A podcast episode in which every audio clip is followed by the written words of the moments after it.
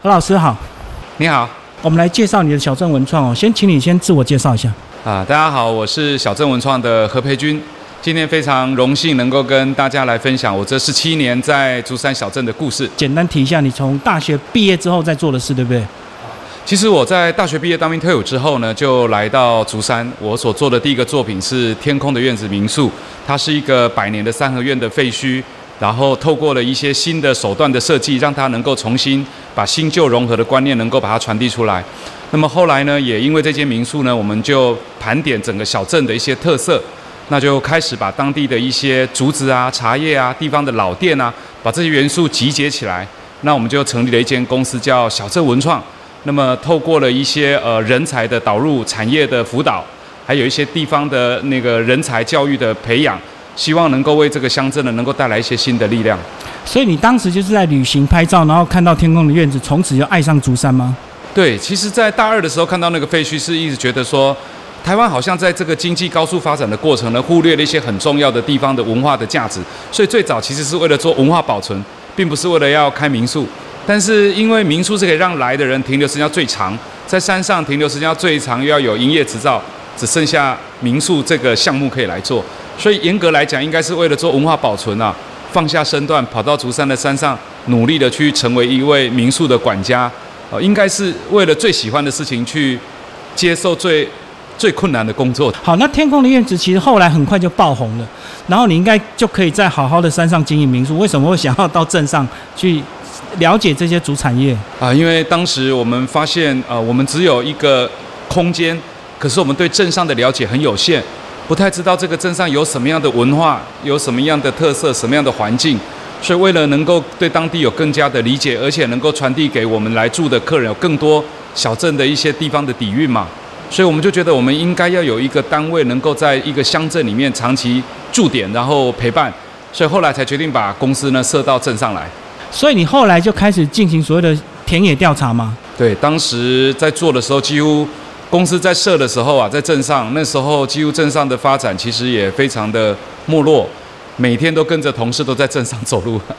啊、每天走，一天照三餐走。那当时也没什么客人，当时这边也没有什么场域的建立，也没有台西车站啊、元泰竹艺社啊，还有种子林这些，大家都没有，因为就一个文创公司就处在这里嘛。我还记得那时候公司一设立的时候啊，周遭的这些的居民啊、游民，有时候看到我就说：“你不知道竹山晚上机关枪扫射还打不到半个人，你在这边要做一间文创的公司，你要做什么？”所以那个时候的状态，其实也会觉得你必须要有自己的信念啊，就是说你很专注在你要做的事情，而不是被外面的流言蜚语所影响。这样。除了你刚刚讲的这个比较这个呃嘲讽之外，有没有一些敌意的？就不知道你一个外地人在街上晃来晃去，你到底要干嘛？其实敌意都会有啊、因为毕竟我也不是竹山人啊，这里也不是我的故乡。呃，很多的人他会呃，因为你在这边的想法或是你的行动，呃，他的解读跟你要做的事情其实都会有落差。呃，然而在这些过程当中，我觉得你最需要的就是你要有耐心，而且在更专心自己要做的事情。时间可能久了之后，他慢慢的理解了之后，他其实回过头也会觉得，诶，并不是他想象的那样。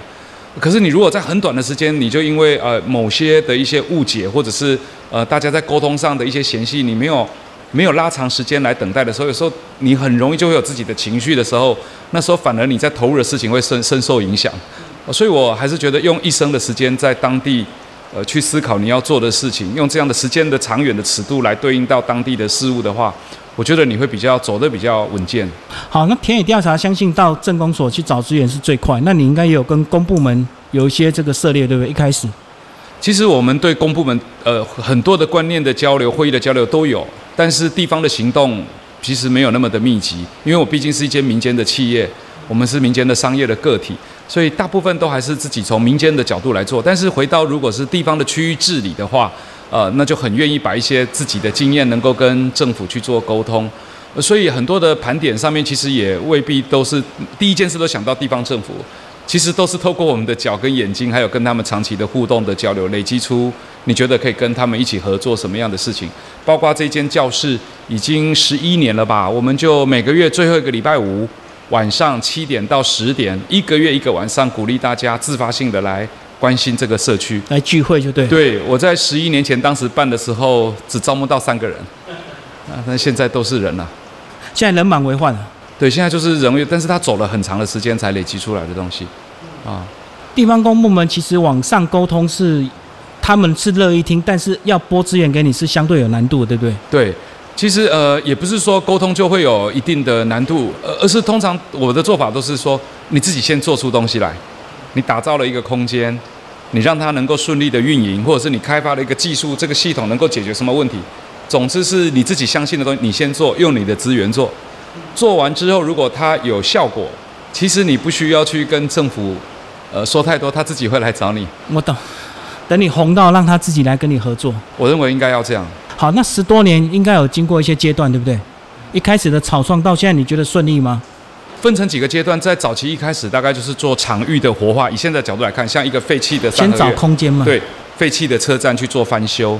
大概都是场域的活化。然后二阶段呢，就进入到所谓的那个人才的凝聚，因为我发现你怎么经营，没有人才的话，你很难施展手脚。而且你就是变成要找很多的呃预算资源去找外面会的人进来到这个地方来做，所以我一直觉得人才如何进来，所以在十一年前做的那个光点小聚，让我们在竹山能够连接到全台各地不同领域的人才，对我们来说是重要的事情。那么一直到后来就遇到了五六年前左右就开始到海外发展，从中国大陆、马来西亚还有日本，那么后来我们在当地都有成立公司。所以，呃，你就会开始知道说，中国大陆它的项目是大型的视野跟格局的那种历练的那种工作，对我来讲有很大的启发跟冲击。因为台湾是比较小而美，对岸都是几百亩地的策划，所以那些东西对我来讲就是觉得，哎，这样的能力啊，我很想要透过对岸的环境，能够给我在台湾我学不到的东西。后来做了几个项目，我就开始从湖南。然后到宁波，再到广东，后来再把公司设到福建。那开始做这些工作完之后，后来就马来西亚很多的从政府到民间的单位也注意到，就邀请我去马来西亚做巡回演讲，北马、中马、南马。后来看到马来西亚的种族多元文化的这种样貌，马来人、印度人、华人，从他的建筑、语言、食物，哇，那是非常的绽放哈。那我觉得台湾有很多原住民的朋友，新住民的妈妈，可是平常都汉化掉了。没有办法像马来西亚那么的丰沛的社会的能量。那后来，呃，他有几百万的华人，后来就力邀我们在马来西亚的怡保把公司成立下来。那我们去年都还投入了雪州政府十多个华人的新村的一个地方创生的辅导计划。那么这对我来讲也是一个很大的这种文化多元的学习啊。你那时候为什么那么快就跳到海外去，而不是把这个成功的小镇经验复制到台湾别的乡镇？我觉得用复制的话哈不容易，呃，反而是因为我们在做了这件事情的时候，因为通常是这样，我们在这边做，很专注的做，然后从台湾的各个地方来这边交流，交流完之后就开始有对岸的交流，马来西亚的交流，日本跑到这边的交流。那他们从各个地方来的原因我不清楚，可能有看到了我们在做某些事情，对他们来讲是他们想了解的东西。那么我就因为这样子跟他们大家交流，他们就开始邀请我到他们的当地去嘛。所以我就因为这样开始到对岸，哦，当时才办了台胞证，从来也没去过。那后来也到了马来西亚去看了，也到日本去看了。所以后来就我就比较能够从那个亚洲的角度来看，我在竹山可以做什么准备。所以，我我感觉永远没有说呃什么把当地什么打造好再出去的事情，而是你如何在这个动态的变化的过程当中，把大家来自海外各地来的也变成你个人的视角、经验跟能量跟能力，然后呃能够有这些学习的成长的过程呢，你才能够再找到自己在当地能够投入更多的想法。在日本的话，你看到它是非常的细致，它做很多细致的规划。所以，呃，有没有可能我们把日本的细致、中国大陆的这种格局跟视野的历练、马来西亚的多元文化的这种优势呢，可以变成我们在竹山的养分呢？那这个就是我如果走到四十多岁，现在的我，从亚洲的角度，这个这个亚洲的舞台，我想参与，那我在竹山要准备到什么程度呢？如果我们能够有这个角度的话，从亚洲来看竹山，你很多机会啊，你不会看到每天好像经过的人很少。是你立足竹山，可是你的市场在亚洲的话，那这是我认为竹山镇上的孩子他们未来可以思考的方向。所以听你这样讲，一切就是因缘，对不对？因为你一直没有任何没有任何的那个勉强，我是顺其自我从来没有想过，我也没有想过我会到中国大陆去，我没想过，因为我们家也没有半个人在 在对岸做生意啊。呃，真的就是一步一脚印就这样交流来看分享。然后呢，他们就觉得，哎，你可不可以过来这边跟我们聊一聊？就指导一下。我都只有这样而已，就是这样，没有没有特别的什么，就自然而然就变成今天这样了。可是你看到竹山的一些内涵底蕴跟一些产业，可是很多人只看到人潮或者是观光客少了很多，尤其是九二一之后的一个转折，很多竹山在地人都觉得九二一是个对竹山非常大的一个伤害，至今游客都还没回来。对，这个就是我经常跟大家分享的哈，就是说，如果我们都只有用观光的角度来看我们的故乡。年轻人回到家，他只能开一家店，卖东西给经过的路人，民生消费品而已。对你只能看到经过路人。可是台湾的小镇、农村部落，一到五都没有人，只有六日才有人。所以如果你是用这个逻辑让年轻人回乡，他的压力是非常大的。那我们今天回过头去想，如果我们的孩子他可能在大学的时期，大一我们让他到中国大陆两个月暑假实习，大二送他去马来西亚，大三再送他到日本去。他在这三个地方都观察完、了解完，也链接了一些关系网。他再回到他的故乡的时候，他的思考会跟现在的很多年轻人不一样，就有点像壮游，对不对？对，我认为就是像这样。他应该要有这种更大的市场的视角回来，在他的家看怎么准备。所以竹山看起来就理所当然都是优势啊，它不是没落，它的每个据点的租金都很便宜啊。竹山不是没落，它的艺术家很多啊，山上有好多的竹子啊，这边有很多热情的居民啊。然后我我要跟大家。在台湾各地要联系的话很方便啊。嗯，中部地区。对啊，他没有没有丝毫的是说他有什么没落的这种观念。可是如果你是一直从以前的发展的视为这些地震、天灾这些悲情，你没有办法走开，你没有办法脱离这个思考跟泥沼的话。呃，你把这个东西再放给下一个进来的年轻人的话，那他们当然没有办办法看到后面的机会在哪里。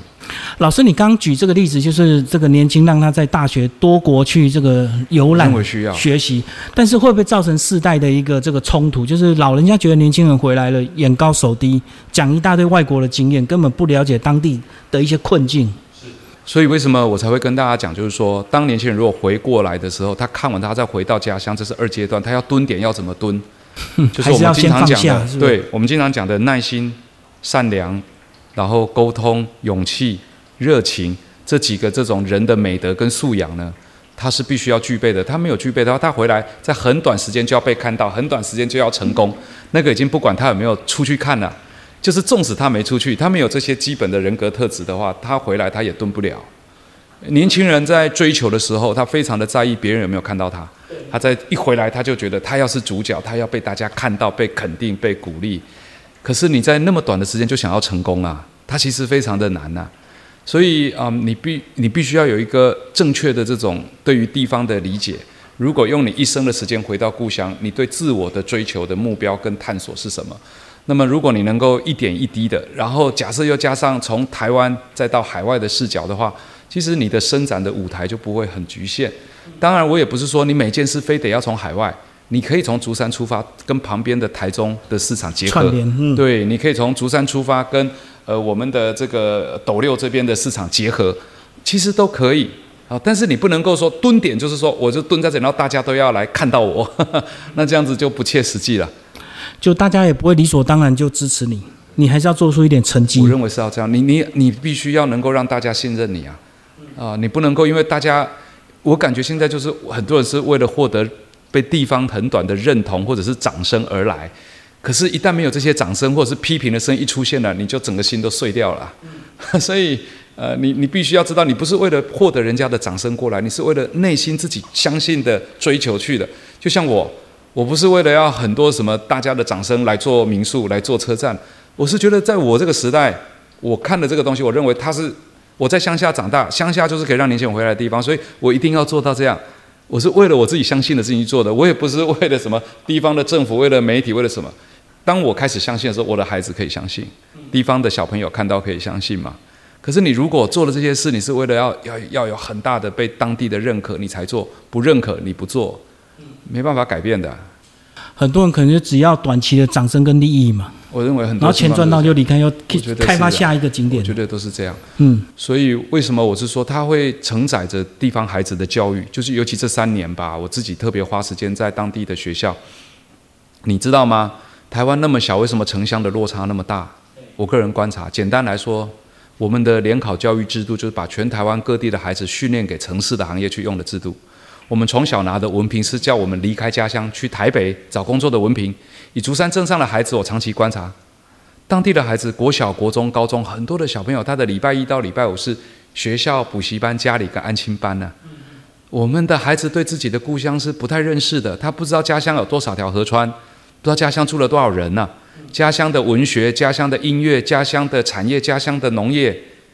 我们都不知道啊！诶，这不是你的故乡吗？你怎么说不出来呢？因为学校没有教啊。为什么学校不教呢？因为我去台北找工作，不用考我家里的东西，用不到。所以每一年光联考从竹山所被送出去的人数啊，每年远不及我们十七年能带回来的人啊。而今你政府告诉我说，当地没人了，赶快回来做地方创生啊。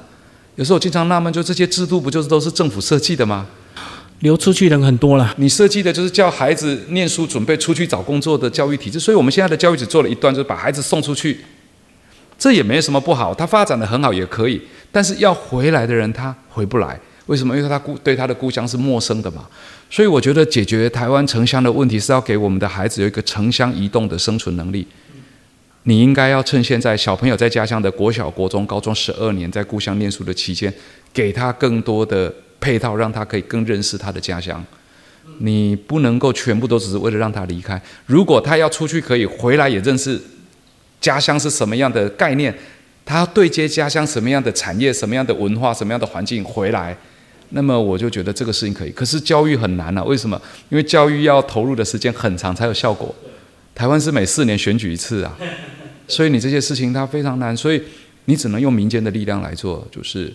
我们在这边成立的公司，我们是在当地生活的大人，我怎么样把我的场域变成社区的风土学校？然后我如何用我民间的资源，我跟当地的学校。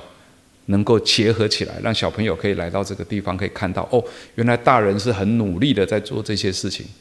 你是带着他们小朋友一起来做这件事情，你才让他们会觉得他的故乡是有力量嘛？这个是我还是觉得很重要的事，尤其是这三年吧，我们花了很多的时间都在教育上面。去年年底做了二十多个教育单位在台西车站就举办了第一个呃小镇艺术节。那么也很多的单位、当地的学校，大家一起来参与，好多人啊，就是阿公阿妈摆摊的，从三岁到八十多岁都有。哦，然后每一个人都是你的摊位，就要跟家乡的教育要有关。好，然后学校有很多的才艺的表演，都在这个地方。嗯，我就觉得这个是一个很有力量的社区，就是一个小镇教育嘉年华这样子。我认为就是要像这样，不再是说行程导览、DIY 风味餐。然后批外面的货进来卖给外面的游客，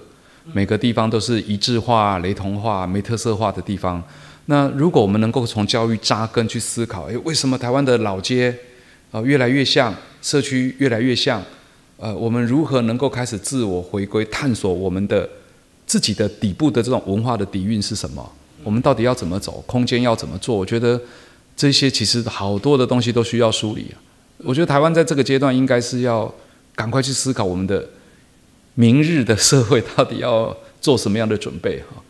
所以跟竹山镇有没有大学没有关系，对不对？呃，我们这边没有大学，离我们最近的应该是云林县的云林科技大学。对啊，很多人会认为说他到外地去念完大学之后就直接在外地工作就回不来了。这个你谈到的这个观念也很有意思哈。台湾的社区，我们现在面对到全台的社区都一大的困境，就是少子化、老年化。我们面对到是人口在快速减少的社区营造，而我们的社区如果再用传统的行政面积划分的概念去分成你是竹山人，你不是竹山人的话，这个东西会一直社区会一直越来越萎缩的。所以呃，我们在三年前开始投入叫做数位社区，我们是用区块链的技术打造呃台湾的数位社区的治理经验，全世界的人可以变成竹山人。虽然竹山实际上的人口在减少，可是未来竹山数位的人口可以增加。啊，他只要来到竹山，用手机二维码一扫，参加了我们社区提出来的一些永续行动方案，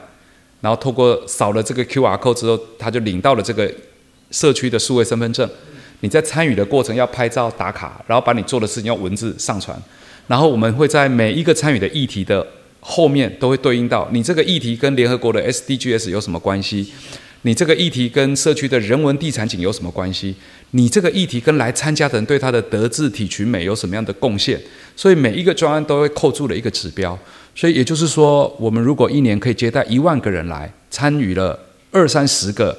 体验的行动计划，它就会出现非常多社区的数据，它就可以开始有社区的 big data 这些东西开始进来。那么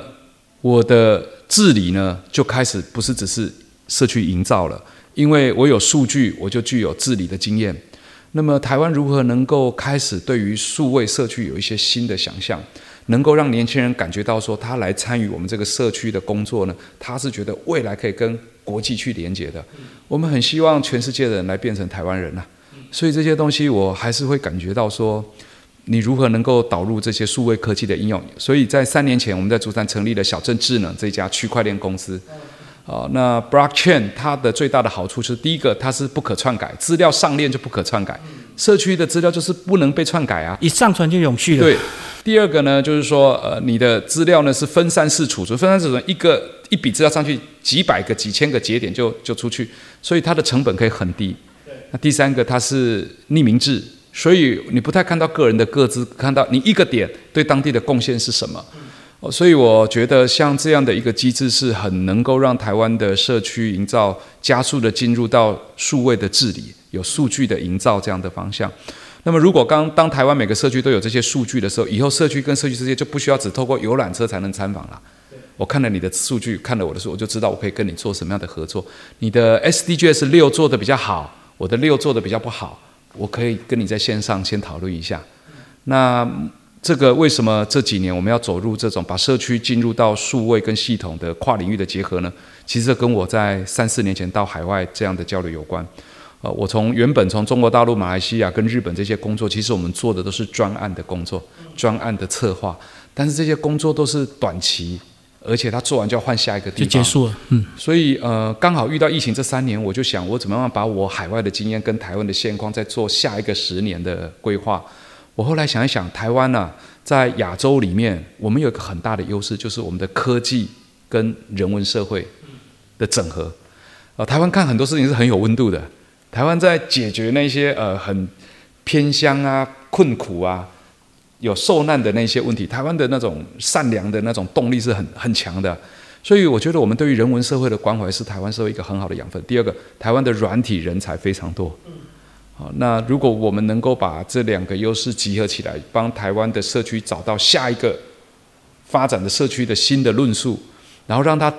不要只是被迫被迫于好像我们因为老化了，所以社区就一直没落，然后年轻人来，我们就只能跟他讲说啊，人口一直在没落困境，然后你们要来赶快想办法。我们如果给他的是全世界的人可以变成我们社区的人哦，他不要再用行政区域面积来区分你我，而是让你来到竹山。领了我的身份证，而且你把数据贡献给我的话，你就是我某种程度的竹山人。好，所以它是透过一个数位服务体验的设计，加上数据的治理，用区块链的一个创新的技术去运作。所以我们希望能够把这个系统呢，从竹山开始部件，然后在台湾未来不同的乡镇的社区部件，最后开始往中国大陆、马来西亚跟日本去做部件。所以以后我们在竹山就可以看到。跨县市的社区的数据，也可以看到跨国不同社区的数据，所以孩子在故乡就很容易看到日本的社区、China 的社区、马来西亚社区，他很容易啊就可以跟他们有很多的互动。可是对这个领域不熟悉的人，他一定会担心所谓的这个隐私权的问题啊。对，所以才用区块链的技术，因为它是匿名制，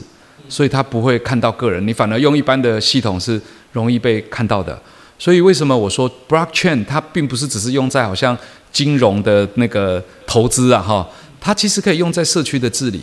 很多那种大众公共利益的资料，其实你用那样的方式是，其实是反而是更安全的。你反而用一般的那种呃那个网网站啊，建一个自己的私人系统，那更更是风险更高的。但是要先让大家相信，它是绝对这个没有隐私权的问题，对不对？是，所以为什么我才会跟当我们有一个这个比较大的目标，你能做的是什么？从初三开始做啊。嗯嗯，先带头做。对啊，所以你看三年前我们就自己投入预算，成立单位，然后就开始做。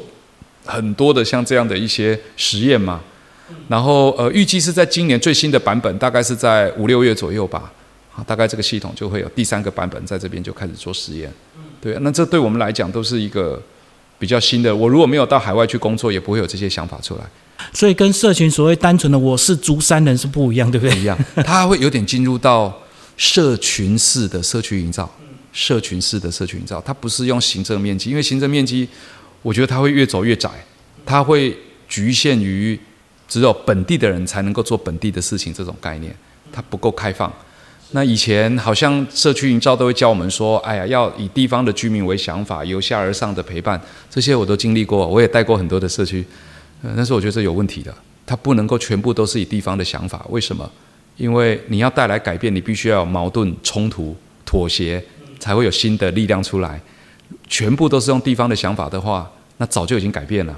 对啊，但是又会有很多守旧势力担心啊。对，所以我才会讲说，所以我才会说。你不需要去争辩什么事，把你知道好的经验开始做实验，做出一些效果之后，他们就会发现哦，原来日本人可以变成竹山人，马来西亚可以变成大陆人可以变成竹山人。哦，原来他们来到这里做事情什么呢？还贡献数据给我。你必须要做出来给他们看，你不能够什么都没做就侃侃而谈说，哎，我们就是要这样做。那当然就会很多的反弹嘛。你做不到，你就是在那边讲大话，对，没用的。所以为什么我刚我就讲说，你光我今天跟你讲的这样的一个概念，从三年前就一直在努力，在默默的一直投入，一直讨论，一直修正，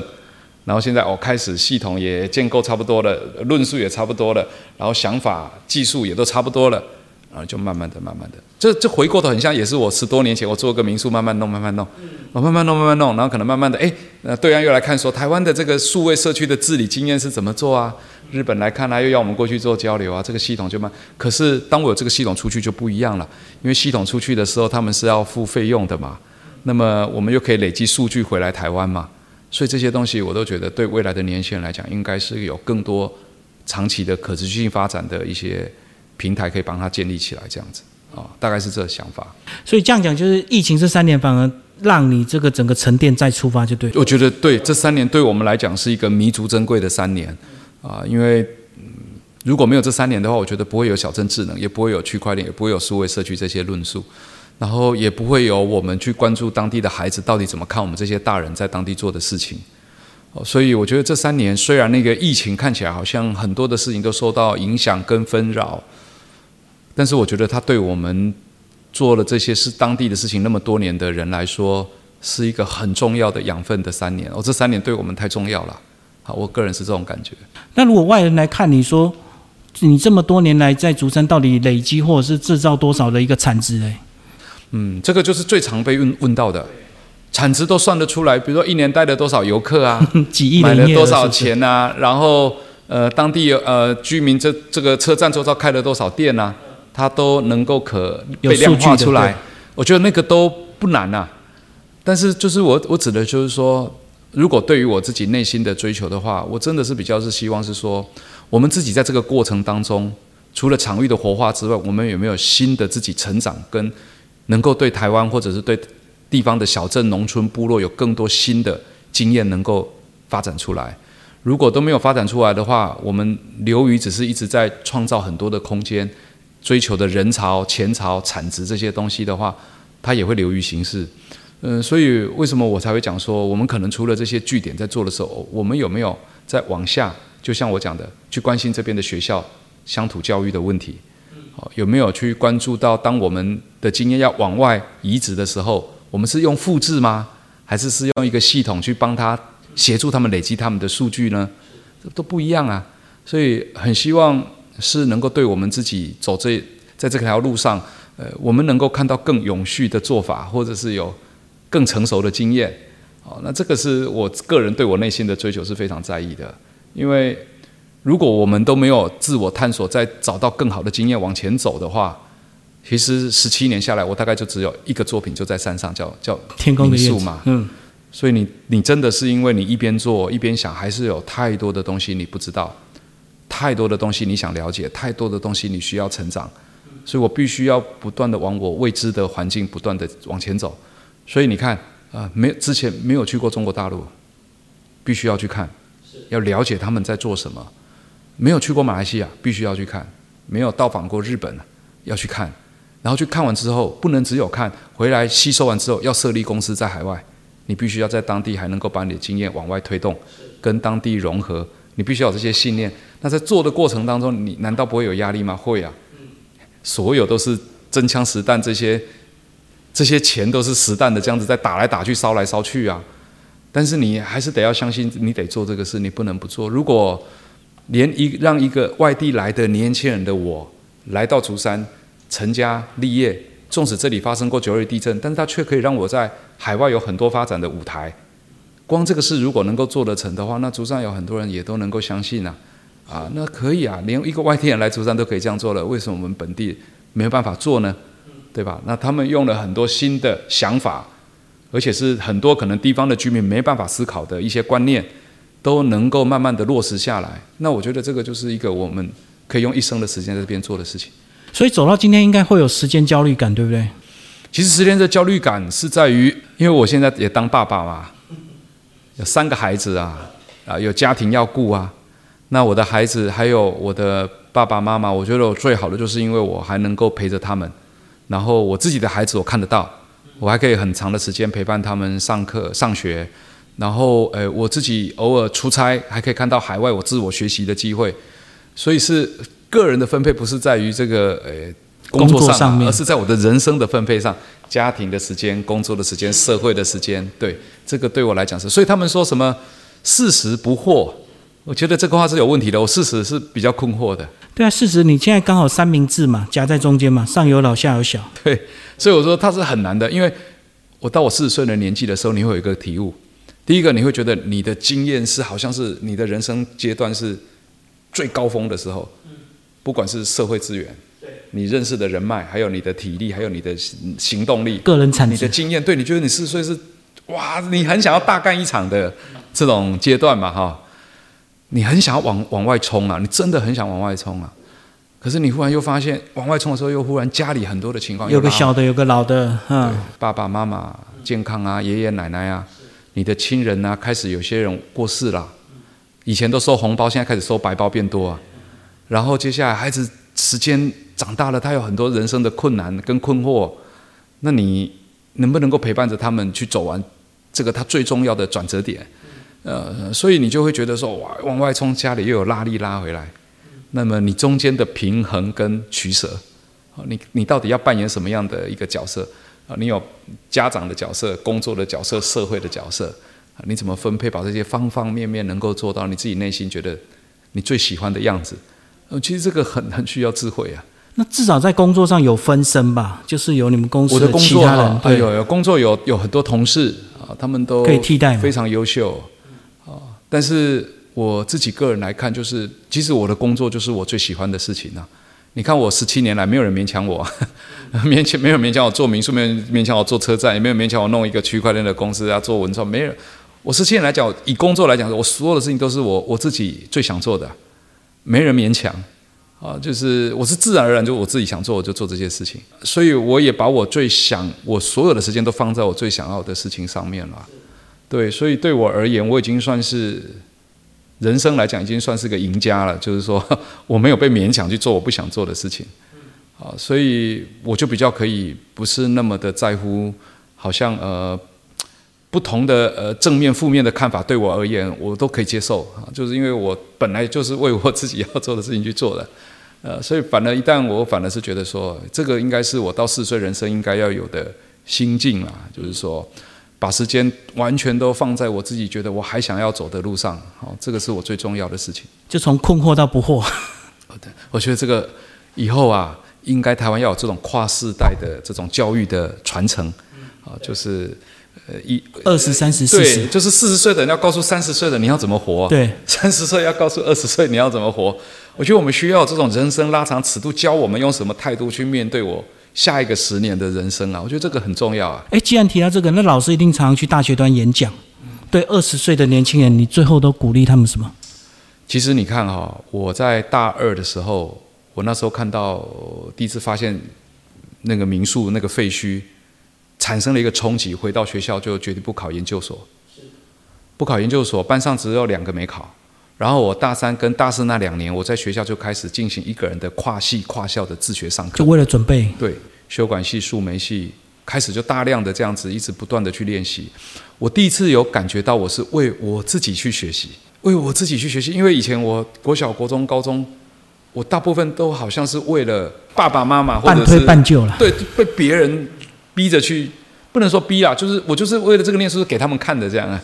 我没有为我自己学过啊，我也不知道为什么要学那些东西。可是我后来发现，哇，我找到我最想做的事情，我再决定在这所学校学什么东西。这件事情对我来讲太珍贵了，太珍贵了。然后我就打破了那个单一科系相同的同学的那种困境。所以你可以仔细想想，我们现在也只有台湾的大学才分科系，你是什么系什么系？你进入社会没有分什么系，反正是学校分成很多的系切割。那台湾是社会是本来就是一个跨系共同跨世代，然后一直互相的协作嘛。那反而是学校离社会，我觉得反而是比较远一点 啊。我觉得他应该要更开放的不同科系之间的互动、学习跟交流，而不是。单一科系的这种方式去去历练，所以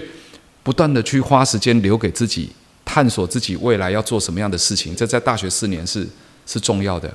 可是如果你失去了自我探索的动力，你流于形式的大学四年，你每天上课就想着下课，你出了社会每天在人家的公司上班就想着下班，你真的会觉得自己不知所措。行尸走肉，对不对？我觉得很容易会变成这样，真的很容易。所以就要先找出自己最热情、最喜欢的事情。我觉得自己去找，哪怕你出社会，你纵使觉得这个工作你不喜欢，没有关系，你至少还有感觉说这个你不喜欢。可是你先做，解决你生存的问题。可是你在放假跟下班的时候啊，拿着这些薪水继续去探索啊，探索自己的梦想。无所谓，然后哎，反正拿了薪水了，我就去唱歌，然后就跟人家呃看电影啊，每天都无所谓。然后你花好多的时间在网络上去看别人在做什么，但是你却没有花时间去了解你自己到底是什么，你要做什么。所以我一直觉得，其实应该有规划的人，所以把时间留给自己，而不是耗在别人身上这样子啊。但是我我感觉，如果我们的孩子没有经过像这样的引导，他几乎所有的时间都在别人的事情上面，他没有在自我内心的追求跟探索上，这个会转换成很多不一样的内自己内内心的力量的，这不一样的。所以他们即使做三年五年，对照老师做了十七年，其实时间还是相对短，对不对？对，所以为什么我很想要跟他们大家讲的，就是说，不要在很短的时间就想要成功，但是你忽略了你的人生很长啊。你一生的时间那么的长，你怎么会焦虑着马上就要成功呢？对呀，你用一生的时间去追求真正对你人生真正成功的定义是什么，而不是要用别人去肯定你的那种价值、世俗的价值去对你去做做定义。所以，如果你都没有对自己内心的探索，什么才是你真正自己觉得很棒、很成功的事情，而是你都要透过外部的一些形式上的指标来肯定你。好，你要开很好的车，赚到很多的钱，然后你一定要很多的员工，然后大家要跟你鼓掌。好，那就是世俗上的。那这个也不能说它好跟不好，而是说你自己有没有自己的追求，你的自己的成功的定义是什么？你自己能不能够非常的明确？我觉得这个东西都都很重要啊。所以找到热情，好好做十七年，再来回顾。谢谢老师，谢谢。